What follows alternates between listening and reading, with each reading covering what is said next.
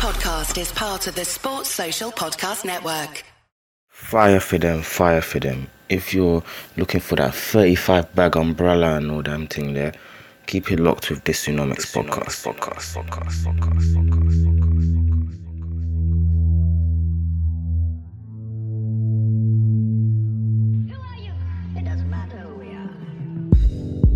Hello. Welcome back. Episode 135 of the hashtag Dysonomics podcast. Make sure you check out last week's podcast, Economics Unboxing. And I've done a previous podcast on the Conservative Manifesto. So for those who want to know what's potentially in store for us for the next 4 to 5 years, or maybe less if Brexit's botched and Boris, they might have to hold another general election, make sure you check that out. This week, I am joined by three guests. I kind of divvied it up due to time constraints, and I thought it would be more interesting that way. I've got David Bell again, trader. He voted Conservative, so I speak to him about why he voted Conservative, his thoughts on Brexit, his thoughts on the EU, his thoughts on why many other people voted for the Conservatives. I also spoke to the lovely Zainab as well as Jenna Davis. Both young ladies involved in the Labour Party one way or another, and we discussed their sadness with the result, where the party goes forward, why they feel people voted for Boris, why they feel people don't fuck with Corbyn, what they think the Labour Party didn't do and what they should do, and so on and so forth.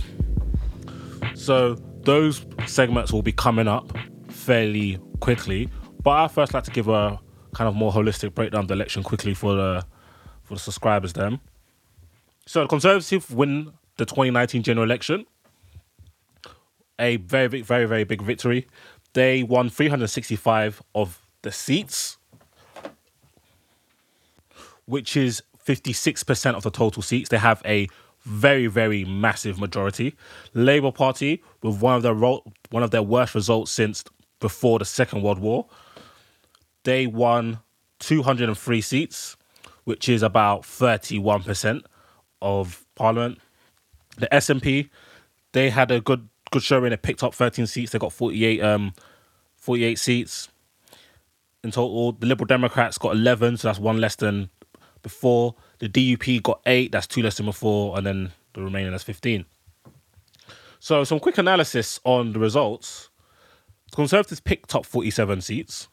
Labour lost 59 seats, which is insane. Another thing, I'll do that in my key takeaways. So let's just talk about the election. So when I saw the exit polls, I can't lie, I was busting up. I was like, this is immense. I can't believe they slapped the shit out of Labour like this.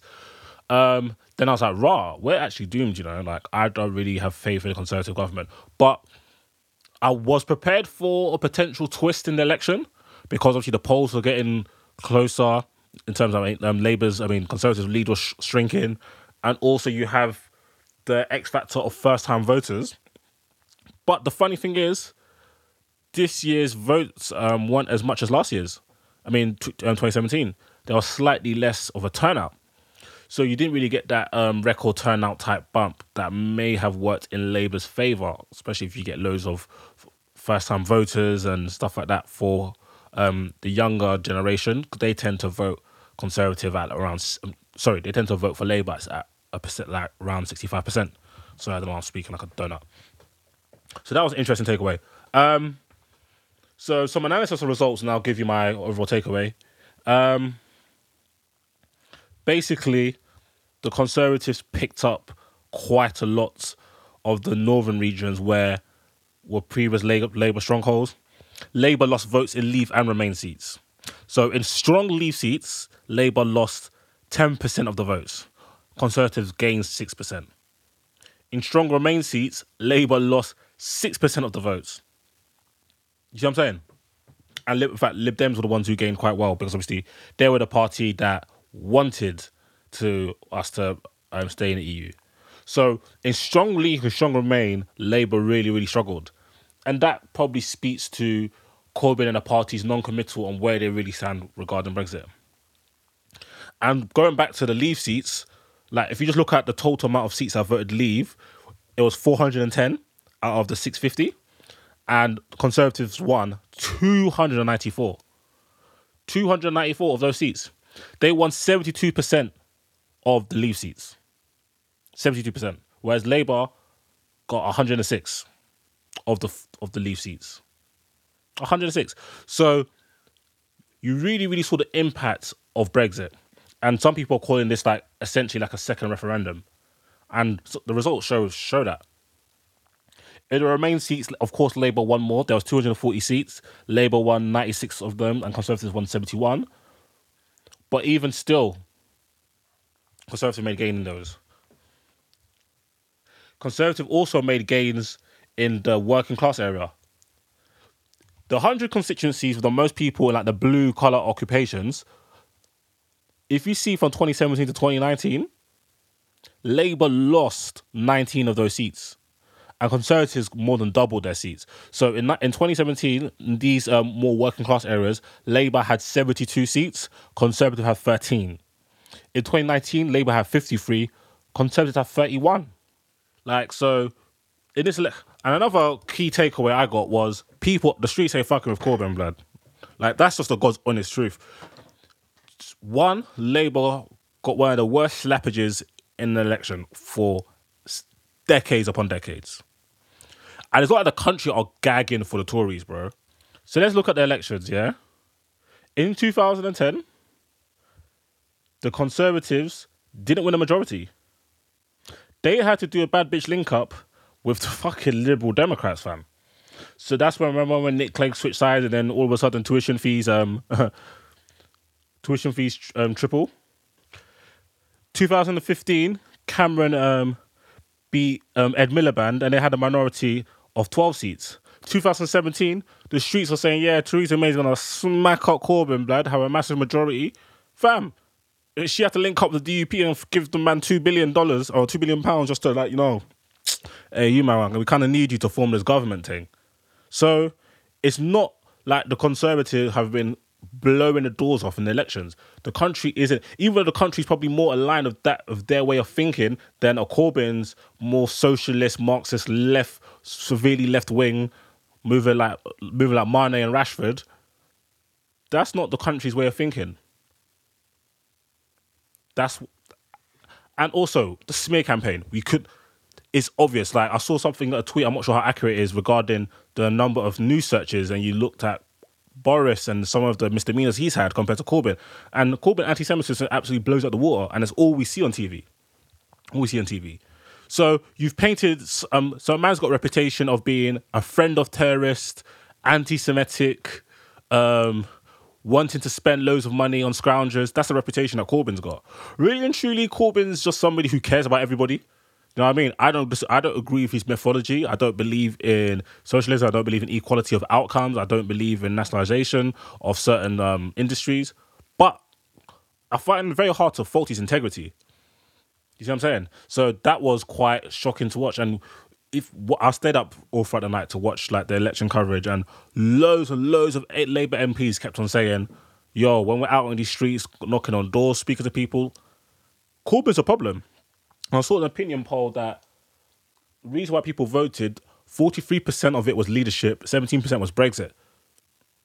So 60% of the reason why people voted was Brexit and leadership, and people weren't effing with Corbyn. And it's kind of scary that people seemingly relate to Boris Johnson more than Corbyn, which is bizarre to say the least. But we kind of know why. Another takeaway: Labour's strategy did not work. So I read both manifestos. Labour were very heavily on this green revolution, and we're gonna do this and that and this industry. This, I think, it was almost kind of informational overload to a certain extent. Conservative were like Brexit, everything Brexit. You watch a Boris Johnson interview or a Boris Johnson debate, you got asked, man, yo, Maya Jam or Georgia Smith, yo, Brexit, what? It was hammering down this point because they know outside of London, everybody is concerned about Brexit. Is this tied to immigration and certain attitudes towards foreign people? I believe so. I also believe it's tied to the fact that of the lack of opportunities and the increased competition in this country. There's a multitude of reasons, but that's one of the things. Whereas Corbyn will Like, if we look at what's been in the news and what's been what's been a narrative regarding Labour, firstly, it was the increased tax thing, and then people banging on about the taxes. And I think this is a very poor tactic. So we saw a lot of, like, it was just really ridiculously stupid stuff from people thinking that they're smart. But let me tell you, you're not smart. You're not smart. Like, you can say the shiny suit thing. You can say people who left, or who got a decent job. No, it's none of that. You lot do not know how tax works. And stop trying to basically insult people and kind of diminish people's arguments to just, oh, They think because they got a decent job in a city or wherever, or they're professionals and they've got some money, that they think they're better. No. People, this is people's industry, so they understand tax. It's common sense. So the arguments people are making are, he's increasing tax for the top 5%. Top 5% isn't that much of a big, it's a very wide barometer, because you could earn 80 grand and be in the top 5%, and you could also be a billionaire. Do you see what I'm saying? So people earn 80 grand, or 85 or whatnot, is their tax increased that much? Not particularly. And you saw lots of people talking about this and showing graphs like, yeah, they pay an extra £7 a week more. Are you fucking stupid?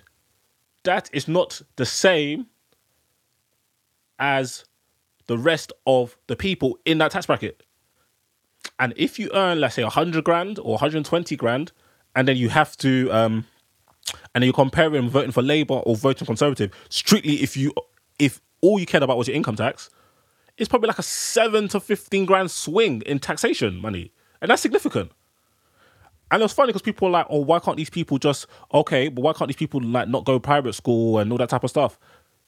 You can make the same argument for people who earn less. Okay, don't get a new iPhone, or why don't you move outside of London? Like, you can't do those arguments. It's not fair.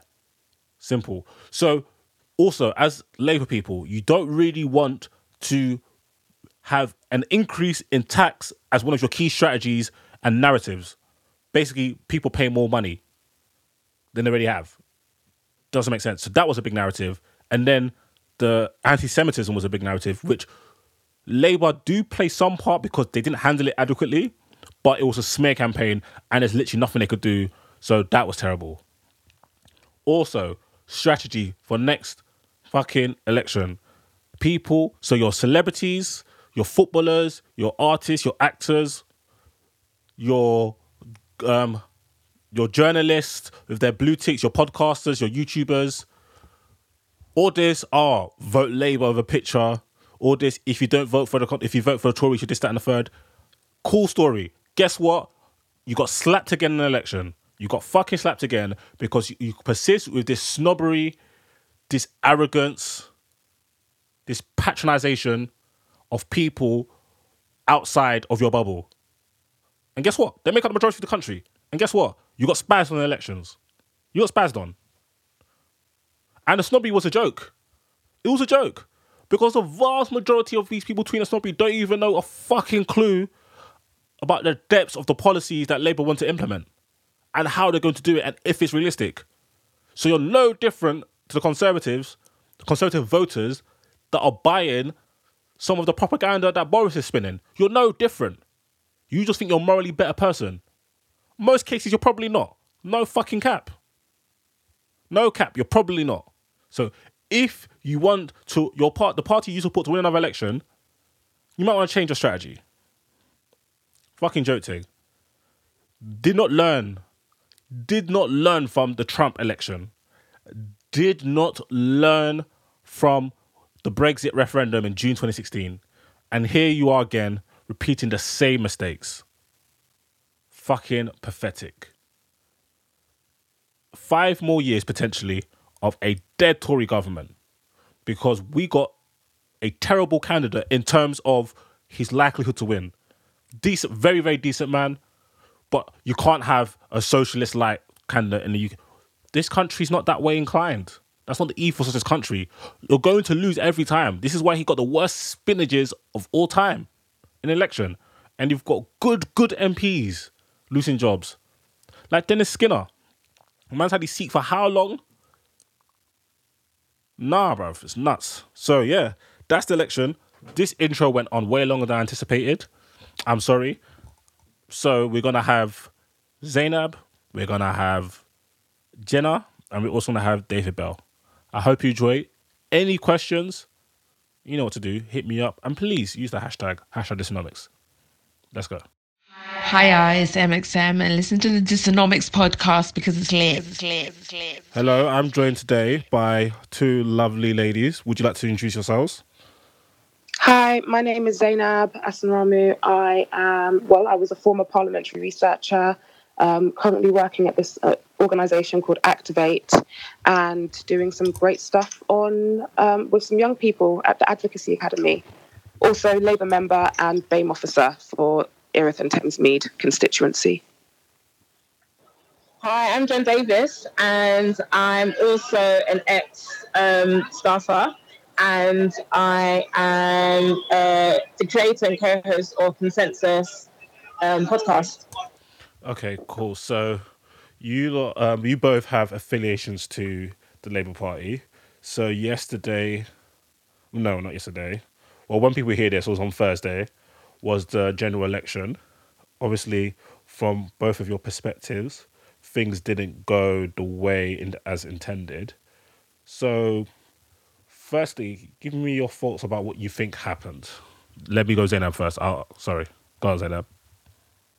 So, yes, we lost. Labour lost, and we lost quite badly. So it was a devastating result for us. For us Labour members, but also, the leadership and the wider Labour movement. How did it happen? How did we get here? I think that Labour needs to do some deep soul-searching, because I don't think, people have said it's Jeremy, people have said it was our manifesto, people have said, oh, they just don't like us, or they thought that, we're going to be bad for the economy, all of these kind of things. People have mentioned, lots of different reasons, and I think that those are all fair points, but I think that the damage that has been done in society led us to this point. People were fed up with politicians, people were fed up with being lied to, people were really suffering, and I think that, I just think that people voted out of protest against us, and I think some of the damage that we've come across, some of the damage that's been done to society happened way before, Jeremy and the new leadership took hold. So I think lots of people will say that it's the leader, but I think it's more deep-rooted than that. I think it comes from decisions that were made a long time ago that affected Labour heartlands, way before the leadership, Jeremy's leadership, came into play. So we've got a long battle again ahead of us, and hopefully we can break some of our losses, but it's going to be a big fight. Okay. And Jenna, what do you think? I agree with what Zainab said, but I also feel like this was a Brexit election, and I, like other members of the Labour Party, tried to lie to ourselves and say that it wasn't. Obviously, the messaging behind the Tories with "Get Brexit Done" really worked, I believe, and Labour Party, where we focus on, public services, we focus on education, justice, amongst other things.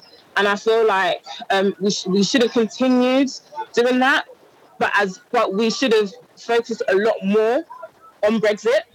I think maybe that would have swayed the vote, especially in some of the Leave seats, which then turned blue. So, yeah. I agree with that. I actually agree with that as well. I think Brexit played a big part this election. Okay, yeah, I think it did, but from what I've seen on opinion polls, and also, like, obviously I stayed up for majority of the night watching the reaction and just reading analysis all over the gaff as much as I could take in. This is actually from Labour candidates. A lot of them have cited the fact that when they're speaking to people, the leadership, Corbyn, people seemingly have an issue with him, and even speaking to a couple of my boys, and them speaking to members of other demographics and asking them why, what their thoughts on election, there is seemingly a quite rather large disdain towards Jeremy Corbyn. So, for example, I'm looking at it's right in front of me. Well, it was right in front of me. Let me get up again. An opinion poll, and it's saying the main reasons people do not vote Labour. So the most significant one was the leadership, 43%. Second was Brexit, 17%. And then third was the economic policies. And when you compare it to 2017, leadership was 37%, Brexit 21%, and the policy 6%. So I think obviously Brexit's going to be maybe a bit more prominent then because there was like, what, a year removed from the actual vote. But it seems seemingly there is an issue clearly with the leadership.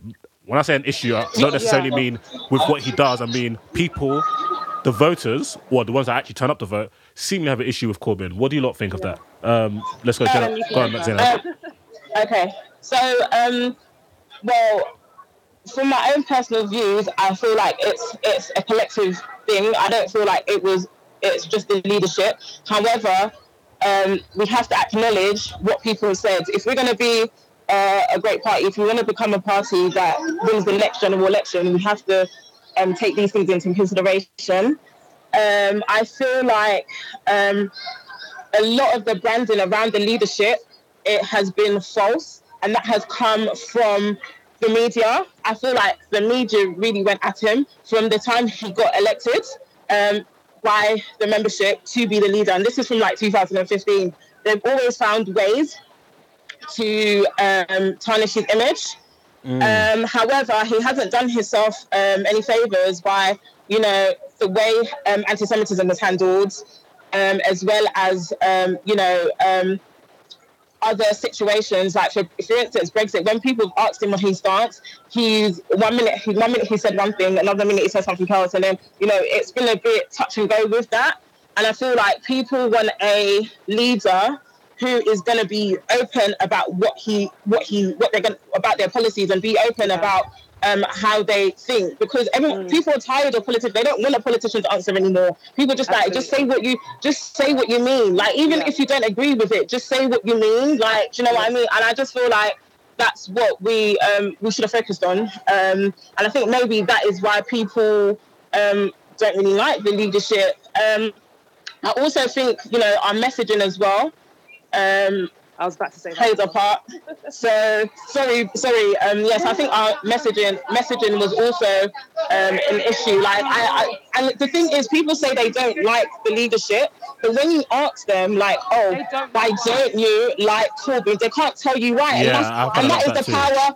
That's the power of the media. Like, if someone came to me and said to me, oh, this is why I don't like Corbyn, I would be like, do you know what? Cool, I hold my hands up. But no one has been able to tell me why they don't. Yeah, they can't articulate. Like, with me, I can articulate why I don't like Boris. We've all seen the evidence of things that he has done. Whereas with Corbyn, people say stuff and I'm like, okay, back it up with evidence. And they're unable to do that for me. Yeah, so that's my reason anyway. What do you think, Zainab? So that's exactly what I was going to say, that, you know, I literally canvassed for the 6 weeks for our candidate in Erith and Thamesmead. And I what does canvass mean for the people who don't know? Sorry, canvassing is when you go out and campaign for a particular candidate. So you can kind of advocate on their behalf and you ask the people that you're speaking to vote for them. And you did that for how long? 6 weeks?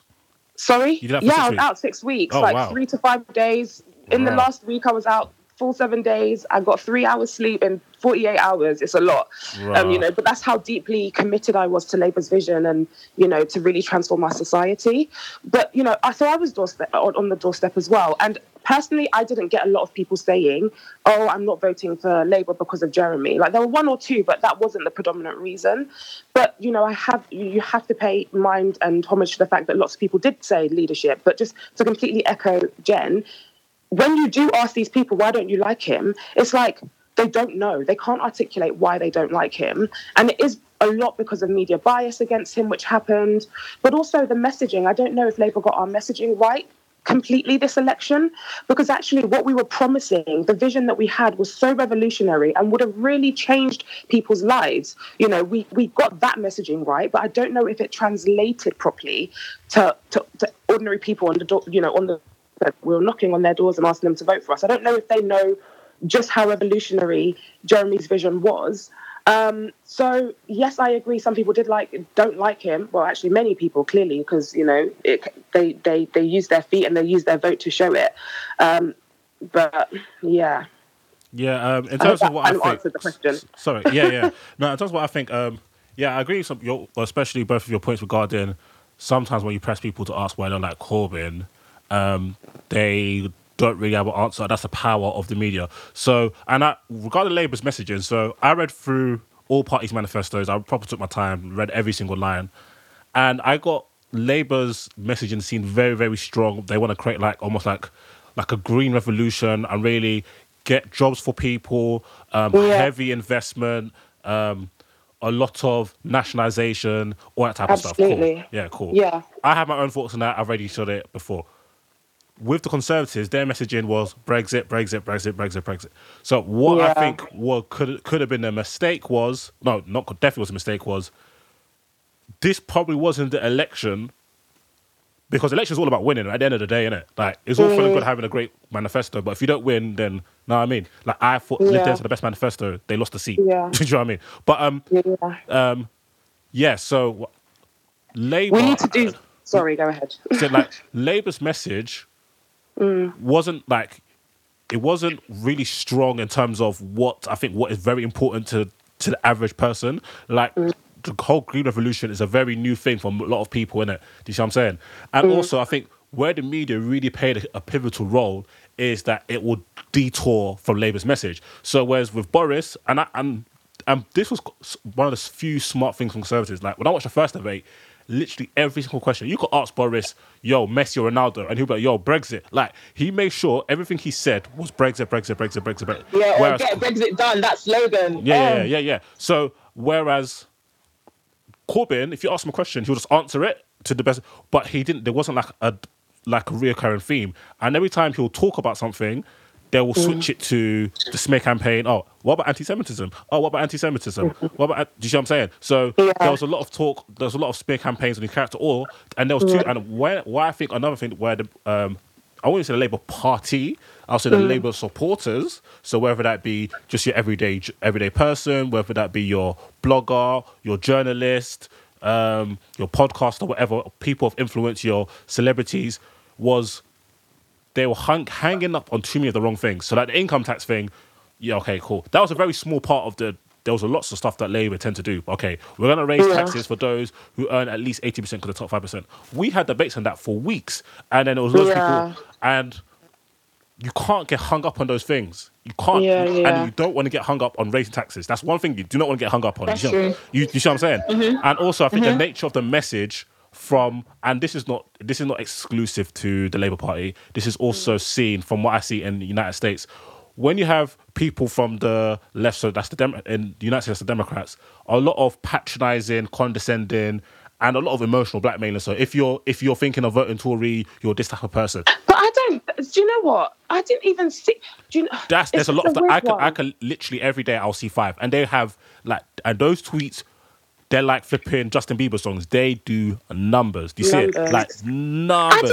I'm not going to try and like speak bad about anyone's experience because they like Tory, you know, members experience what they experienced. But I personally did not come across that many that were like disparaging Tory voters that much. And I think that one of the things that people fail to realise sometimes, and I'm not an advocate for cussing out people just because of who they support. What I'm an advocate for is calling people out when they are disparaging you. So if, for example, I came across a Tory voter that was like, Boris Johnson is not a racist or he's not a fascist or he's not a misogynist, I will call that out. That's different. That's different. That's not me attacking your character. That's me attacking your opinion and your values and what you hold dear to you. Do you know what I mean? So there's a difference. So the tweets I saw about Tory supporters, they were more about attacking the opinion, do you know what I mean? Rather than attacking the person behind the opinion. A lot of people say stuff like, how can you vote for... Like, if you vote for Tory, that means you're voting for the deaths. Stop it. But, mate, I'm sorry. These policies lead to death. These policies are the policies that led to the rise in food banks. I have to fundamentally agree because disagree with that. And let me tell you why. First things first, when it comes to stuff like poverty, stuff like that, there's causations to poverty, right? And a lot of these things are macroeconomic things where politicians don't have that much of a say. Where politicians do have a say is the people that are already in those scenarios. Are there adequate safety blankets to stop them delving even further or be in perpetual state of poverty? That's where you can say, yo, with the Conservative Party, with their austerity measures, with their universal credit, with all some of these. A lot of the backdoor cuts they're doing in the social sector and the healthcare sector, making it a lot more difficult for people to help people that need help. And drives them into poverty. Yeah. Those policies drove people into extreme levels of poverty. We didn't have the whole of our country and say that these measures are unnecessarily cruel and inhumane for no reason. So when you're voting Tory, you're voting for policies that make things harder for people. You're voting for a party who made Windrush happen. These are the facts. Do you know what I mean? Okay, so, see, even with the Windrush thing, like, I don't like it when Labour supporters use that because only six Labour MPs had the guts to vote against it. So I'm not hearing it. Where was everybody else? Yeah, see, I'm not going to lie. See, when it comes to stuff like I'm that, not hearing it. Windrush, I'm silent. Sorry, I can't hear it. There was, at that time, there was over 200 Labour MPs. So why did only six people vote? That's like 2% of the party. I just wanted to say, but you need to also remember, like, when we are talking about the Windrush, it's also because the six people who did vote against it, three of them are actually in the shadow cabinets, and one of them being our leader. So that's why people use that, because we're trying to say, well, yes, it was Labour, but it was Labour under a different leadership, if you know what I mean.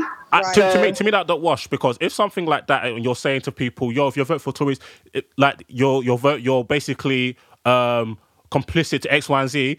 I'm sorry, you cannot. If you could be whipped, to not get involved in something so grave as this, I don't want to hear it. I'm sorry.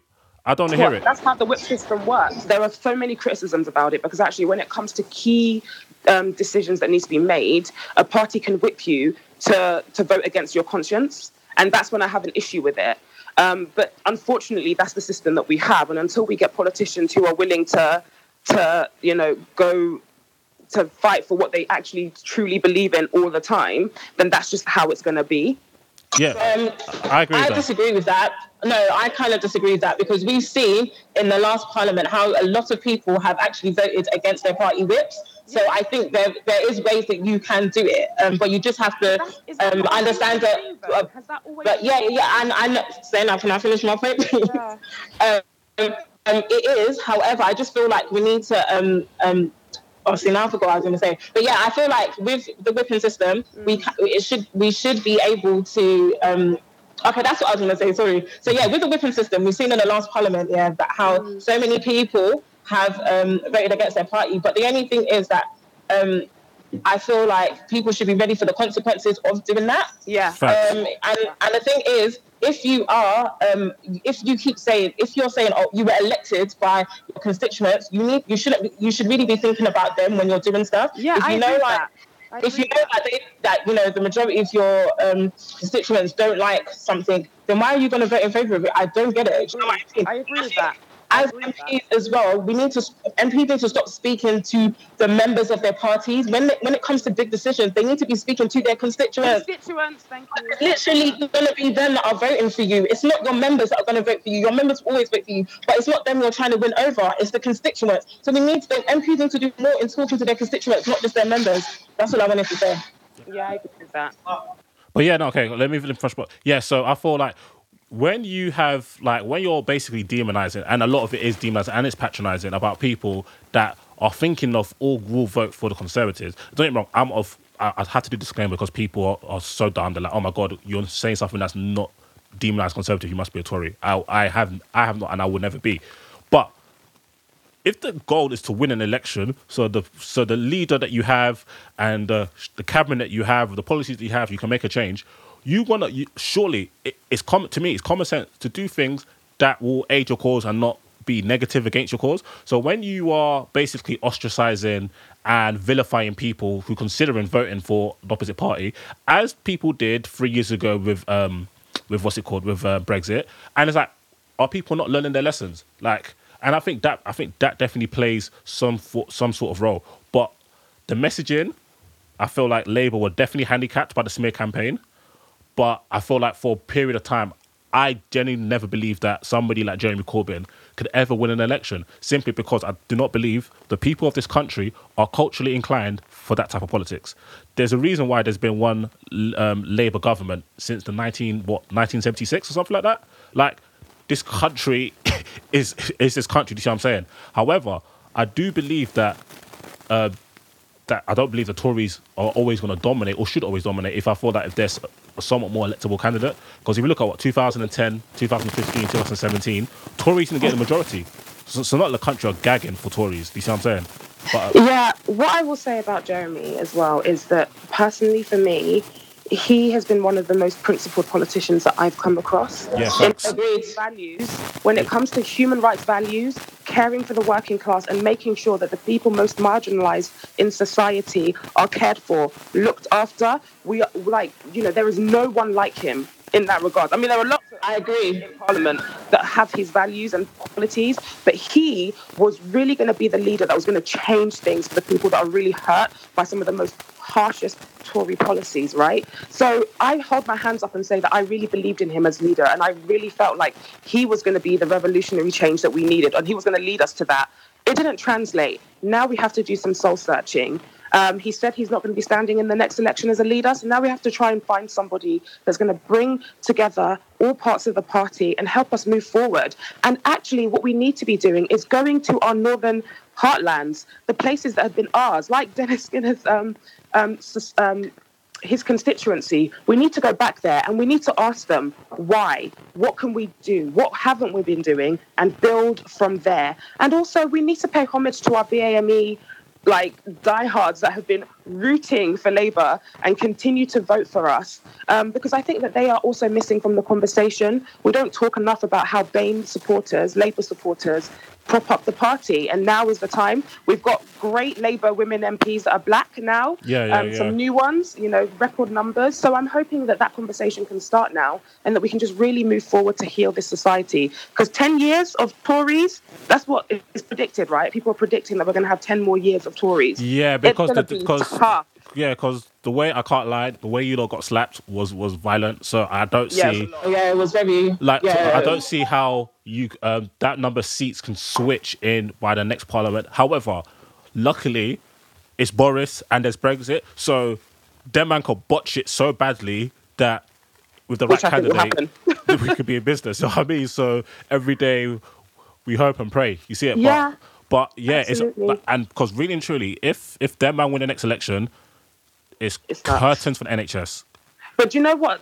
I heard? I saw a tweet, and I cannot remember who tweeted this, but I think it got quite a few retweets. But this is Labour's time now. We didn't win. We're not in government, but this is our time to really talk to our communities. And one of the things that this tweet was talking about was that actually we need to make sure that we continue to elect loads of Labour councillors, because local government is where we need to be now to really combat some of the harsh policies that are going to come through. And that's the only way that we can do it in the meantime until the next election. Yeah, so because with the majority, Boris and them could just... They can do anything. Absolutely anything. Big mandate. It's mad. It's absolutely mad. I've cried. I've mourned.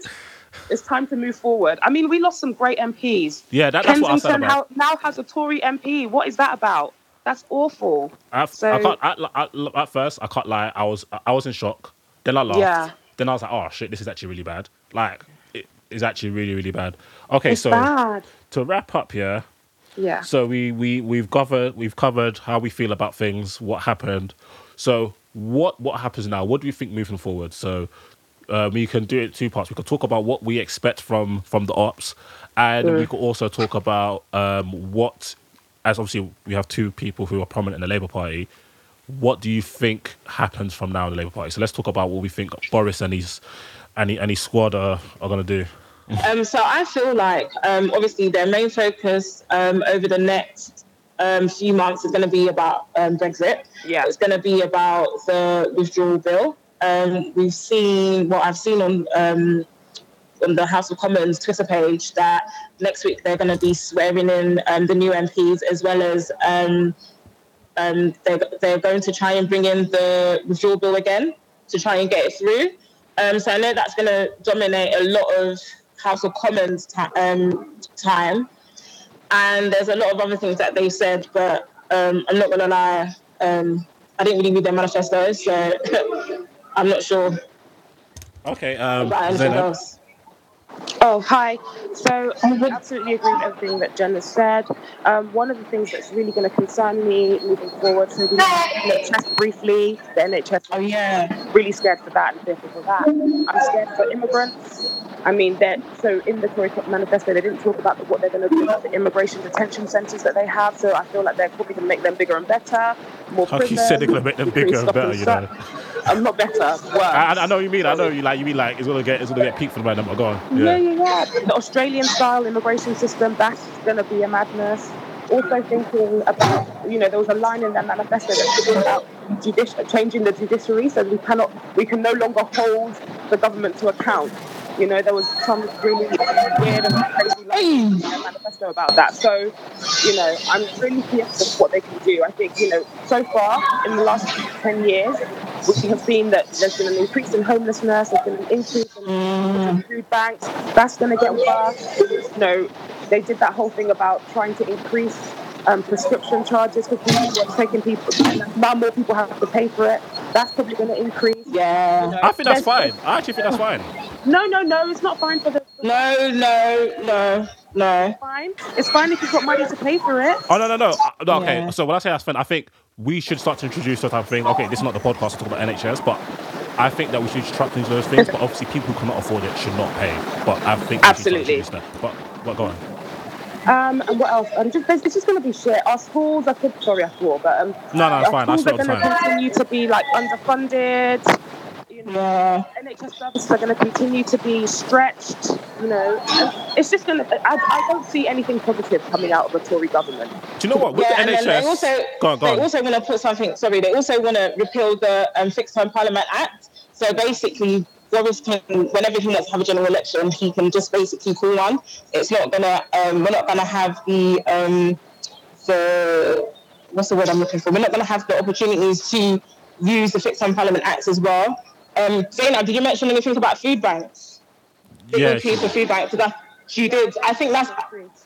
Oh, okay. I'll just remember that. Oh, I think it's going to increase as well. We're going to have more food banks more than ever. Yeah. And it's not just going to be people who are homeless. It's also going to include working people because wages haven't risen as much. Absolutely. I think we're also going to see introductions of more zero-hour contract jobs. Yeah.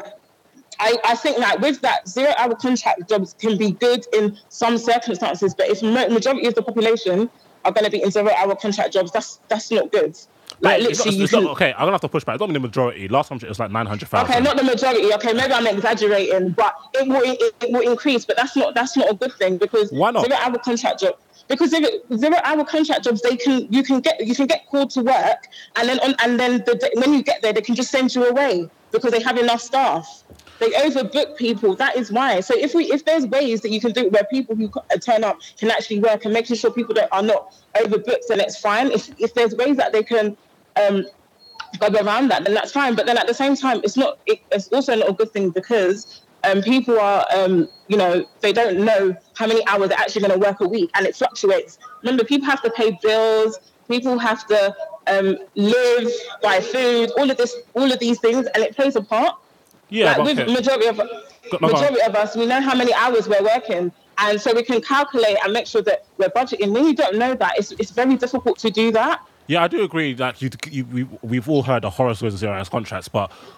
For the vast majority of cases, most people are happy with their zero-hours contracts. Most people work part-time hours, and they tend to be people between ages of 16 and 24 and full-time education. Obviously, if you're in your 20s or your 30s and you've got dependents, that's not the most ideal situation. I don't think it's a perfect type of job contract. I feel like there should be... I think Labour were the one who wanted to say if your shift gets cancelled, you get paid or type of stuff. I feel like there should be more protection for people on those contracts. I agree. But I do not think they're necessarily as bad thing as people putting out. I want to push back a bit on the food bank stuff because with food banks, the reason why there's more of them is because literally the Trussell Group, they just have more. It's a supply-driven thing. It's because of what? Because there's... reason why, okay, with food banks, one, we don't know how many people use them. We only know how many packs that are given out. Secondly, I don't know if that's true, because, for example, the food bank in my area, they can tell you how many people have used it and it's increased. No. Like, they count how many packs are given out. They don't count how many people. So if you, anytime, even if you Google There's no statistic on how many people have used them. It's just how many packs they've given out. One person can take 2 packs in a period of time. You see what I'm saying? With food banks, there's a lot more of them available. So it doesn't mean that people wouldn't have used them in this magnitude in 1995, in 2000, in 2008. There's just a lot more of them available now. So naturally, there's a lot more of them available. My friend used a good example. If there was like a equivalent version for petrol, there's going to be a lot more people using them. Do you see what I'm saying? Regarding to like people's wages and stuff, that is a very, very big issue, a massive issue. People's wages aren't rising that much when you take into account inflation. But when you look at the cost of living, it's going up. And that's one thing I did like about Labour's manifesto as well as Liberal Democrats. They were the only real two parties to kind of address that. Obviously, Corbyn wanted to do it via nationalisation because, like, listen, if I can take control of the energy companies, take control of the transportation companies, at least that way we can have a larger control on those elements of pricing. Do you see what I'm saying? But I don't feel like we can really blame the Conservatives for wages, because those are macroeconomic things. We got to remember there was a global economic crisis in 2008, 2009. Like, that's why a lot of the things we see regarding poverty and that type of stuff stems from that. Like, the whole world went shut down from 2008 to like 2012, 2010, 2011. So that's something we got to play a part. However, the unfortunate thing with the Conservatives is that with austerity, you just make things 10 times worse. 10 times worse. And according to them, they're going to be spending. They basically copied Labour's NHS manifesto. But me personally, I don't believe them. I think they're trying to, kind of usher in a US-style system. But obviously you can't say that because you will never win any form of election in the UK. In terms of if I'm worried about the Conservatives, I think I am, because I really worry about the average family's cost of living, which both of you mentioned, and they have not, in their manifesto, which is like about 100 pages or something, or 80 something pages, they did not address it at all. They didn't address, okay, what's going to happen?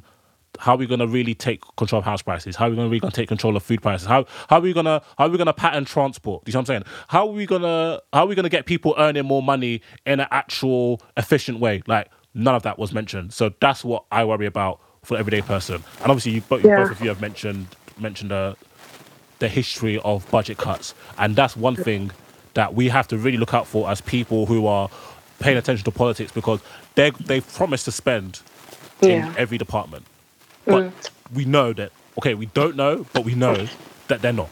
Do you see what I'm saying? So we've got to make sure, and I think especially as an opposition party, that's going to have to be screened from the high heavens. Like, every time they're not doing something, it has to be drilled in. You see what I'm saying? And come next election time, like, it's not every day the petty back and forth. Like literally kill people with the actual facts. Yo, they said they're going to do this. They didn't do this. And come next election time, hopefully, it could be potentially a different story. Now, with your... Can I just quickly, just to come back on the food banks thing, you said that they do it by parcels, which could be true. I was just trying to look at the stats on the Trussell Trust.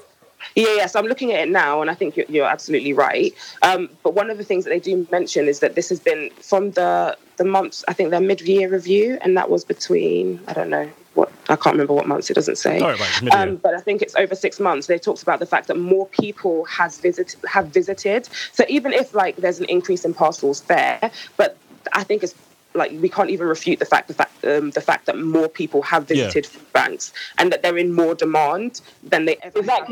Yeah, it's something that the UN the investigator said himself, so that's a cause of concern, and it's a worry. And I think it's also, again, linking back to what you both said about the fact that the cost of living is rising but the wages aren't rising to match, and it's forcing people to use food banks. And, schools have also been talking about the fact that kids are coming to their schools hungry, in a way, in numbers, bigger numbers than they ever have before. So that's irrefutable. We cannot deny that. And which is also scary, because the Tories haven't really committed on their free school meals. They haven't really committed. They're like, yo, like, if you were getting that before, then well, we ain't going to take it away. Like, that's not absolutely. Very, do you know what I mean? It's not very encouraging. But go on. So, no, it doesn't fill me with hope. But to go on to your second question, which was, what do we need to do? It goes back to what I was saying earlier, and it goes back to us being in the community and working in the community. So if you are Labour or, you know, any party on the left, join your party, become a member, see what they're doing, get out on the streets, go and, you know, volunteer with charities. So I volunteer with quite a few charities and organisations like that. Go and do that, because actually we need to start building at grassroots level. And when you're building at grassroots level, you understand in more detail what people are actually going through. And then we can use that to try and drive through policies that will benefit our communities rather than work against us. And I think that's what Labour needs to do next. Go to the Labour heartland, go and talk to them, work in the communities and build from there. I also think that it's not just about getting people to join the Labour Party. I think it's also, when we elect the next leader, that leader needs to go around to all the different constituencies and actually speak to the constituents. Yeah. Like, they need to ask them, you know, you were a previous Labour voter, why did you decide to switch? That's what we really need to do. We really need to talk. We need to do more listening than talking, because at the rallies, I feel like we really had the opportunity there to listen to people, but politicians are so used to talking at people, even us as members, we're so used to talking at people. I feel like it's time we need to listen to them, listen to what their real issues are, listen to the things that are happening locally. Do you know what I mean? It shouldn't just be, you know, we think this is happening. We need to find out what's happening in different areas, because the same issues happening in London may not be happening in the Midlands. You know what I mean? So I feel like we need to do... Yeah, we need to, the leader and, you know, the membership, we need to go out there and really start speaking to people and listening, and then, you know, use that to really reflect, and then use that to kind of rebrand the messaging behind Labour, and then use that to create our policy for the next general election. That's honestly what I think we need to do in less time. Absolutely. So I agree. Okay, yeah. Yeah, man, you lot, I can't lie, you lot need to step up again, man. It's not, and I don't think it's... to the fault of the people more at the grassroots level. I think leadership really has to have a very, very effective plan, and one that's actually going to work, not be ideological. Obviously, politics is ideology, but we've got to be realistic. When I say we, I mean talking about people who don't want these men in charge. So I look forward to seeing what happens. I'm not sure when you lot are switching out your leader and who are the candidates. But yeah, if you get another somebody who's quite strong on the left as Corbyn, it's gonna be another episode of Black Mirror. Like, man, I'm gonna get slapped again. So it needs to be someone who's gonna bring people together. It needs to be every faction together. That's who we need. I agree. You man can't keep beefing in house as well. Like half the man them want Brexit, half the man them don't. Like, do you know what I mean? All that type of stuff. Go on. Okay. Can I say something? That's politics for you, regardless of. Any party, there's always division. However, that's why, as Zainab said, we need somebody who can bring both sides, who can listen to both sides of the argument, and then try and find a common ground. That is what a leader does, and you know. So I think that's what we need to look for. I also feel like in terms of our leader, we need someone who isn't, you know, doesn't have a history of being racist, doesn't have a history of being sexist, or you know. Saying hateful things about the LGBT community, because these are the communities that are, you know, really having a hard time deciding on who to vote for. So I think that we also need a leader who, you know, whose history is really... Yeah, he or she needs to come from a good home, because the way they smeared... Come from a good home, I'm done. because the way they smeared Corbyn, that he didn't really do too much. If you have actual higgy-hag on your CV, wasn't it? Even Ed Miliband, they'll get onto him because of the way he ate a sandwich. So, like, you need to have somebody who's gonna be buttoned up, but I think also charisma matters so much for whatever sickening reason. Which that's true. We kind of know why people in the country can relate to Boris Johnson. Scary, but they can. Obviously, certain demographics we think it's nuts, but unfortunately, we're the minority. Like, charisma plays a massive role. I generally believe that Corbyn did a lot better against Theresa May, because people absolutely despise Theresa May. Like, they despise her.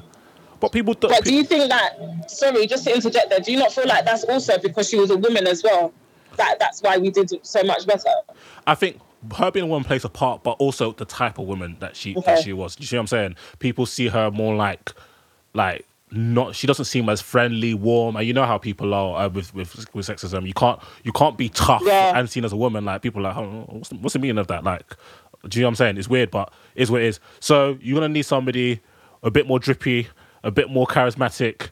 Do you know what I mean? And then hopefully somebody could bring the party together. But ladies, thank you for lending me your time on this Saturday. Hopefully no more crying. Yeah? Yeah, we're done crying. Okay, cool. Anyway. Absolutely, no more crying. Thank you both so much for joining me. Where can we find you or any of the initiatives that you support or any of your podcasts, blogs, whatever, like plug away? Zainab, you can go first.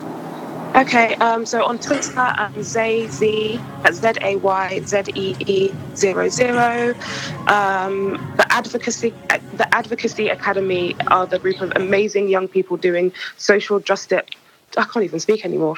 So the Advocacy Academy are the amazing young people that I'm working with doing social justice work. They're phenomenal. Look out for them. I've written a couple of articles on Stop and Search and canvassing in the last election. And I think, and I'm also working on Activate. You'll hear more about that as we launch next year. But yeah. Okay, wonderful. And last but definitely not least, Jenna. So you can find me at Jenna M Davis _ So that's it's too long to spell, but it's Jenna M Davis _ And then you can also find the podcast that I co-host at the _ Consensus _ So yeah, that's that. Okay, and where can people stream that podcast? What platforms is it on? So it's on Spotify, it's on Apple, and it's on SoundCloud. Okay, wonderful. Okay, ladies, I'll leave you to go and enjoy your weekends. Jenna, thank you for standing in the middle of the O2 to record this podcast. As I know you're dedicated to the cause. No, I mean, it's okay. Okay, thank you. Thank you both. Enjoy your weekend. Thank you. Speak to you later. Right, bye. Hi, it's MXM, and listen to the Dysonomics podcast because it's lit. I'm joined for I don't even know how many times, but he must be the most featured guest because he's a G. Mr. Macrodesiac himself, David Bell. What are you saying? Yeah, I'm all good, mate. Yeah. How's things at the Macrodesiac end? Yeah, going really well. We've finished the year really strongly, actually, with the last couple of trades that we've had, so everyone's a bit happy and they've made some money, which is always good. But yeah, overall, really, really well. Okay, cool. We'll get into Macrodesiac stuff at the end so you can plug your great content and that. So we had a general election a few days ago. David, Did we? No. So who did you vote for and why? Naturally, we had to go Tory. So when you say we, who's we? Leave voters. Okay, because this wasn't a general election. This was another referendum. Okay, what you have to recognise here is that the only two things that people have cared about for the last 2 years is whether we leave or remain in the EU. So forget everything else that was discussed. Okay, this is the problem of what's happened with the parties now is that people voted to leave the EU, okay, but only one party. And you can say, oh, yeah, we haven't left in the 3 years that they've been in power, but the only one party that is actually offering a valid leave solution is the Tories, okay? So I don't want to hear anything about, but you hate the poor and stuff like that. No, this was another referendum. Labour had no coherent stance on it. The Lib Dems wanted to remain. Yeah. And I think, that's all it came down to in the end. I mean, the Tories' line was get Brexit done. That should tell you everything about it. Yeah, I agree regarding how significant Brexit was for this election. Unfortunately for the Labour Party, they were a bit wishy-washy on it. Like, they didn't really have a hard-line stance. So even when pressed on it, Corbyn will start twerking. You know what I'm saying? So... and then again, with the Liberal Democrats, they were very much pro-Remain, and they ended up losing a seat. So you see the impact of Brexit on this election was. So you think it was smart for the Conservatives to really hammer home Brexit as their main policy? Absolutely, because it's the only real thing that people cared about. I mean, if you go outside of London, okay, you're not going to see people caring about things like railways. You're not going to see people caring about things like free broadband and all of these other things. These are very much London and metropolitan-centric views. And what people have really cared about and what is ingrained in their mind, you have to think of the psychology of the country, is and has been for 3 years Brexit.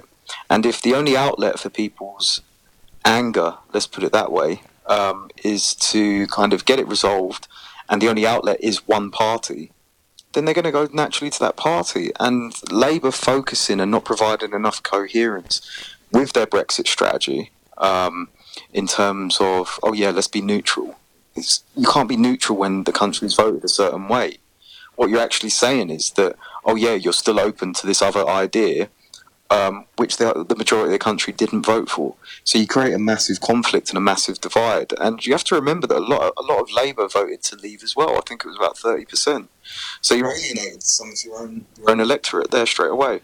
And yeah, going back to the kind of metropolitan and London-centric policy points, you create a kind of sentiment where all you really do care about and all your bubble is this metropolitan type way of thinking, which Marxism tends to be.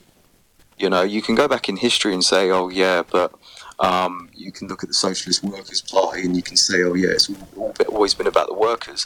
But in reality, it's not been about the workers. The workers have always been used as a pawn by the political class to maintain a certain amount of power. And this is the problem as well, is that Marxism is actually very much a kind of upper middle class, upper class viewpoint, because it does rely on that political class to be maintained. And your average Joe is not going to be, you know, politically motivated a lot of the time. Mm. So people have recognised that and they voted against it. And, you know, it really is the lesser of two evils in this case, though, because I think the Tories are fucking shit, but I think that Labour Party, in the way that Corbyn had it run, was even worse for the longer-term prospects of the country. This was a short-term win, okay? People only cared about Brexit here. And I don't think Labour really capitalised on that. Well, they didn't, clearly. Yeah, so even if you look... So I want to address a few things you said. So even, for example, the Brexit Party, which was just like, literally, they made it up a couple of days ago, they got 2% of the total vote share, and that is 600,000... votes. To put that in perspective, Conservatives won 13 million. So 600,000 is a very, very significant number. Like, think about what that could have done in various constituencies across the country. And if you look at the Leave seats, which is 410 of them, there's 410 seats that voted Leave. Conservatives won 294 of them. Labour won 106. And compared to Remain, Conservatives won 71, but Labour won 96. So it shows how much of an impact Brexit made. And even if you look at further data, I should say this chart. I saw a chart yesterday, which was Friday, in the aftermath, and it analysed the results in strong Leave and strong Remain. So people that really care about Brexit, whichever side of the coin. Conservatives won significantly in both facets, because I think obviously in strong Leave, Conservatives want to leave, and in strong Remain, I feel like people believe that Labour were non-committal on the Brexit issue. So I think that was definitely a misstep for the Labour Party. Absolutely. So in terms of, you said they are the lesser of two evils. Why do you think that? Because obviously, if you look at social media and a lot in the news, I definitely despise the Conservative Party as one person. Many people do. So why do you believe they are the lesser of two evils, in your opinion? Well, this is coming from well, there's two sides of the coin that you can look at this. There's my personal kind of politically economic view, which, as we've discussed a load of times before, anything to do with land needs reforming, and the whole tax system needs reforming. And the Conservative Party will not be the party to do that, because they're very much pro-status quo, let's put it that way. Yes. But also there's the viewpoint, you know, of, yes, they have made cuts over the last 10 years or so. And, you know, they probably haven't looked out for the people that really need the country's help very much. Universal credit, admittedly, has been a disaster in combination with other things, though, which have actually taken priority, such as central banking policy and things like that, and problems with land, which with those kind of three things together creates an absolute shit show, you know. Facts. But you know, that's purely why I think it's kind of the lesser of two evils, because if you then go and compare to the Labour Party, see, most of the Labour Party's policies, okay, they sound really, really good, and they sound like they're there for the poorest people. But let's have a think, okay? Let's say we renationalise the train service. This is one really good example that I always think of. Who are the people that use the trains most in the longest journeys? They probably live out in Essex, out in Surrey, and they're travelling into the city or, you know, the West End or whatever to go to their relatively high-paying jobs, right? So we're asking people to pay more taxes, and the tax burden will most probably fall on the working class more, or the lower classes, if you want to say it a bit kind of harsher. So they actually end up subsidising the rich. Let's take free tuition, okay? Say the richest people can go to university for free. You're essentially subsidising the rich who have more social mobility to then, you know, get a free education and most likely a higher paying job because they have better connections after university, etc., etc. Mm-hmm. So these policies sound really good on the surface, but they end up actually perpetuating what's happening. Yeah, there's a reason why the pricing mechanism works, okay? And I agree. In healthcare, for example, I think it should be kind of multi-payer like we have in Germany, I think, which is universal. But the burden ends up falling on those who can pay it more, and not just kind of a generalised, not kind of generalised payments from all almost. You know, you're really targeting those that can pay for, you know, the healthcare the most. And the NHS, you know, there's been stories since the 1980s saying that it's underfunded. How much money do you have to put into the NHS where we get to a point and say, oh, yeah, it's no longer underfunded? It's never going to happen. It happened during Blair's period. It was still underfunded, apparently, even though Blair threw, you know, a shitload of money into the NHS. It was still underfunded. People were still having gripes with it. And the problem is that when you kind of don't have a tangible input into something, when it's just coming out of your taxes, being divvied up by the government and then put into places, you know, it doesn't affect you as much. So you say, oh yeah, it's underfunded, because you don't know where that money's going. So if you put some more accountability onto those that can pay it, it will work more efficiently. Yeah, I mean, the German... Go on, I'll finish. The German, Swiss, Belgian, Dutch... I think the French, I'm not too sure on the French, don't quote me on that one. They all have this system and they have much better health outcomes. And you don't really hear them complaining a huge amount or using their health services as a political football. It's almost like there's too much legacy built in to people's heads about the NHS. Yeah. So it gets them really riled up, you know. Yeah, what you describe as a political football is such a great word, because that's what it is. Like it's such a big thing politically, and all these parties, I pray they know this. They must do. If they don't, then we're doomed, because we are being run by idiots. The amount of funding needed to have an adequate service in the NHS's current state is simply unaffordable, because you can't tax people any more than they tax it anyway. Like you know Leroy the doctor. He says like, on what people have promised, you're going to need an extra 20 billion on top to get anywhere near what you want to do with this service. Like, what people know is that people are living longer than ever. You're having more and more people. So actually treating people is getting more and more complex because they're living longer. So you've got this insane level of demand. You've got also similarly insane cost of medicine is getting more and more advanced due to the more complexities of people's illnesses and whatnot. And you have finite supply in terms of you only have a certain amount of nurses, you can only have a certain amount of doctors, you're going to have a certain amount of hospitals. So you can't just if you don't tackle the demand side problem, you're going to be stuffed. So that's why I think a multi-payer system makes sense, because it tackles the demand side problem and funding. But go on. There's another issue as well with the government being so heavily involved in certain aspects where, you know, more market-based system. I'm not going to say fully market-based because that also has massive inefficiencies. Yeah. But things like the government likes an inflated administration kind of department in everything. If you look at the last 10 years, university admin departments have inflated massively. And I think it was £16 billion was spent on NHS upper management consultants, non-medical consultants. So basically pencil pushers, people that open and close envelopes and mark down performance results. If it's failing that much, why do we need all of this these people taking more out of it? £16 billion, that's a lot of money. That's loads of peas. You know, why are we paying these people who are non-medical and non-emergency staff to tell us, you know, how well something's doing? Surely that money can be allocated elsewhere. And this is the issue with government, is that they love bigger sectors where they can control things. And this isn't a libertarian argument, it's just facts. Look at money. Look at the money being used there on these things.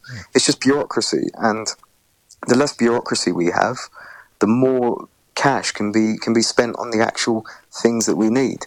And it's just a bit ridiculous when I saw that the other day about, I think it's PwC, KPMG, they have auditors and all of these accountants and management consultants from the private sector. And this isn't just a Tory thing, by the way. This has gone on for years now. Just doing measuring and seeing performance. And it's just bizarre. It doesn't make sense to me. You know, it's almost like they're using it as a tax write-off somehow, even though it's public sector. How a private business would do something. They just hire loads of people just to get their tax bill down or something ridiculous like that. And it just doesn't make sense to me why they're spending this much money on things. Yeah, it doesn't. Okay, so I'm going to talk to you, Scott. So obviously we see a lot on social media, in the news, and it's really, especially from like celebrities and big media, or big people, loads of like blue tick Twitter, stuff like, if you vote for the Tories, you have voted for destruction of NHS, 500,000 children, or 3 million children going to bed hungry every night, death, ISIS, everything. So yeah. How do you feel about those statements, and how much of an impact do you think that has on the election results and further elections? So I think we have to understand... We have to understand why these celebrities and people are saying these things. And I read a fantastic piece the other day that really explained it well to me. And it's because celebrities are so safe in their work. Sorry, let me start from the beginning, actually. So people don't actually care about income. People only care about income and wealth relative to their peer group. Mm-hmm. Okay. So if you're a celebrity, you're already very well off, and you probably don't gain that much more happiness from an increase in your income, okay? And most of the celebrities we've seen have been talking about voting Labour. Oh, I don't mind paying a little bit extra tax, etc., right? So where they're getting their happiness from is displaying a perceived moralistic belief and trying to be better relative to their peers. And it's almost like it's... So there was an economist called Thornstein Veblen, and there's something called Veblen good, which means that if the price of it increases, the demand for it actually increases, and it tends to be in luxury goods, okay, because it's perceived, it's a show of status. So what these celebrities have been doing is actually having luxury viewpoints. You know, they know they're not actually going to be affected that much by certain policies. However, the happiness individually that they gain from showing that they're supporting these policies outweighs any kind of marginal loss that they might face. And the researcher doing this actually said that he spoke with a student at Yale, I believe it was, and the student was on Tinder, okay, and the student searched in a 5-mile radius and noticed that a lot of the girls would be pro polyamory, okay, and then he would go out 15 miles onto the outskirts of the city where you're more likely to have more or less educated or less elite people, and he noticed that a lot of them would be single mothers. Okay, these slightly more elite people were able to hold these polyamorous views because they wouldn't actually damage them because they were already in part of the elite. Okay, however, the people that were less well-off, say, or less educated, or who had less social mobility, if they started adopting these views, it would affect them much, much more. And this is what's happening, is that if perceived lower classes start adopting these higher class views, which in practice would actually affect them but wouldn't affect the upper class people, that's when you get really dangerous problems. And I think this is what's been happening as well, is that people haven't recognised that that kind of dynamic where those that are well off are able just to hold these views because, oh yeah, I'm not going to be affected that much. And it's nothing to do with, oh yeah, they're going to leave the country. It's because they want to show a certain status via these views because they don't care about the perceived income loss, because it would probably be quite marginal for them. Their happiness is born out of now pushing these status views out. Yeah, no, I agree. Like, the impact, even on, and especially we say about the marginal income. So let's say if you're a footballer earning, I don't know, 50, 60, 100 grand a week, of course the tax increase means you're going to get taxed significantly more. But in terms of your, and the funny thing about this argument is, okay, let me start again. So this is the thing. You're a millionaire, multi-millionaire, billionaire, and we're talking about income, yeah? An increase of income tax, yeah? An increase of income tax band, whatever. Does it affect your money? Yes. But when you look at your take-home pay, the impact is actually marginal compared to people, let's say if you're earning between 60 grand and 150 grand. That increase in taxation that parties like Labour have proposed and other parties and across the world have proposed is going to impact your standard of living more significantly than somebody earning, let's say, millions. And people use that as an argument for the tax increase. And this is why it's dumb. These are the same people that argue that, oh, it's fine to increase the tax for people who are earning 80 grand plus because they can afford it, and the people earning less than them, it will impact them more. It's the same argument. It's exactly the same argument. The more you earn, the less tax increases are going to be as significant for you. You see what I'm saying? So that's why so when people are like, yeah, look, Jamie Carragher is split Labour and he's a millionaire. Yeah, because if you talk about just the tax element of voting for the Conservative Party, it's not going to be as significant impact. Exactly, and we have to remember that the burden really doesn't end up falling on the richest, purely because of this, because people get their happiness from relative income and not, you know, a nominal amount of income. So who then takes the slack? You know, those who are just kind of just below the middle classes and those in the middle classes. So you get a further middle class squeeze. Look, we've got the highest tax burden in 50 years at 36.7%. Okay, how much more do you want to tax people? And that's on GDP, right? No, I'm not sure actually. That's a good question. I think it might be of total income, on average income. Okay, but that's a good question. I saw numbers similar to our gross domestic product. But go on, yeah. Yeah, I'll have to double check that actually, it's a good one. It must be of GDP actually, yeah, I'd assume it was. But how much more do you want to tax people, you know? There are various studies, one done by Simon Jankov of the World Bank, and he studied, I think it was 85 countries, and he found that corporation tax, for example, had the biggest net negative effects. Higher corporation taxes had the biggest net negative effects on per capita income out of any other tax. Yet people want to tax corporations higher. And the reason kind of those effects come about is because that burden ends up falling on the worker. So this is my viewpoint, is that we need a total relook at how taxes is kind of levied on everything. And obviously, you know my viewpoint on that. It should purely be on the unimproved value of land, and kind of by what it should be levied on should be based on the elasticity of supply or demand of goods, services, and land, really. Primarily land, that's it. Because we're going to get nowhere. We're just going to see a bounce between Labour, Tory forever.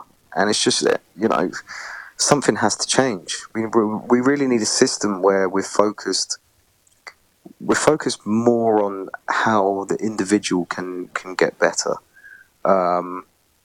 get the reliance off of the state, and be able to actually put capital to risk. Because I think that's one issue over the last 10 years, and it's why people feel despondent, is that, you know, property prices are so high that people don't have any capital to put at risk anymore, so they can't make any money, really. They just have to work and go through the grind and all of this. And that's why I think the young are so despondent. You know, the youth vote for Labour is ridiculous. It's not ridiculous in that sense, but the kind of proportion of youth that votes Labour and socialist is crazy. Yes, and I think that's high 60 percentage points. Yeah, I think that's just purely born out of kind of a sense of despondency and annoyance at what has been for the last 10 years. And it's not necessarily the Tories' fault, but that's all people have known, so they're voting against it. You know. Okay, talk more to that because I was when I was discussing with the two lovely ladies who were part of the Labour party, I was discussing this as well. Like, how much are we actually going to blame just like the state of what happens in this country on the Tory party? It's understandable. Okay, I totally understand why people blame politicians on both sides. I do myself for certain things. But then I caveat it with saying, yeah, but you really need to look at the bigger picture. Inequality in the West has blown up massively since central banks started their crazy monetary projects from 2009 onwards. And people need to really recognise that this is the real issue. It's got very little to do with politicians. There's been one constant over the last 10 years, and that has been central bank policies. It's not been politicians or anything like that, because politicians in the US have changed. Politicians in the UK have, changed. It's been one party, but, you know, they've had differing opinions and different policies and things. But the one constant that has caused these things has been the way that central banks have acted.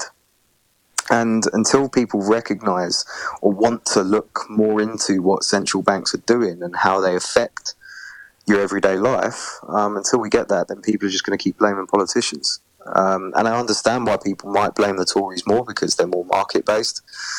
But really, you have to be less myopic, I'd say. And that's not to sound, you know, smarter than you or whatever. But people really have to start looking at what the Bank of England, what the ECB, what the Federal Reserve have been and are doing. Possibly one of the best ways to examine it is to look at what the Bank of Japan and the effects that they've had on the Japanese economy have been, because they've been undergoing this project for almost double the time that the ECB, the BOE, and the Federal Reserve have been doing it. I mean, Japan has no growth. You've got 40% of 18 to 39-year-olds that are virgins because they just have no hope about wanting to start a family or look for a partner. You've got massively inflated property prices. You've got the Bank of Japan owning, 80% of the exchange-traded fund market over there. That's nuts. It's ridiculous, you know. And this is what's coming here in Europe especially, and in the US. We're going to go on to another set of central banks fucking everyone. Okay, so on the more political side, so what do you think of the people who are like, how can you vote for Boris with his history of Islamophobia, racism, not very, I think, what am I missing? Of course, disparaging comments about the LGBT community. What do you say to people who are like, how could you vote for somebody who, okay, well, you voted for the party, but how can you vote for a party that has that person as their leader?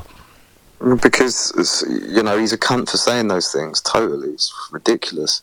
But at the same time, you have to recognise that this again goes back to what the first thing that we were speaking about was. This wasn't a vote for a party, really. It was a vote for Brexit, and that was the only outlet. So people just don't recognise outside of metropolitan areas how strongly people feel about this one issue. They just think it's something that, oh yeah, we can just ignore them, and oh, they should vote this way. And no, you do not get it. And it's ridiculous. I don't give a fuck what people think about what I'm saying here. You can call me whatever. Don't care. Okay, what? They're the ignorant ones. Also, now speaking of Brexit, now we've got. I think people also really didn't like Corbyn at all for whatever reason. Corbyn was a Eurosceptic. Corbyn was a Eurosceptic his whole Parliament career. He voted against Maastricht. He voted against so many different things to do with the EU in terms of how close we should be to them. And then he goes and flip-flops right at the crunch because he wants to stay in power and put his policies in place. Sorry, mate, no. Like, people are going to see through you.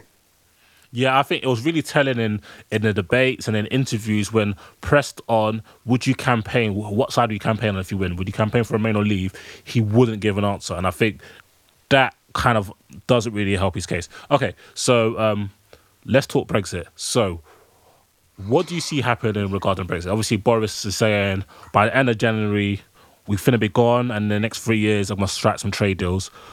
Obviously, he's got the mandate to kind of push this through Parliament, majority of like, what was it, 60 or something, nuts like that? I can't remember the exact numbers. Yeah.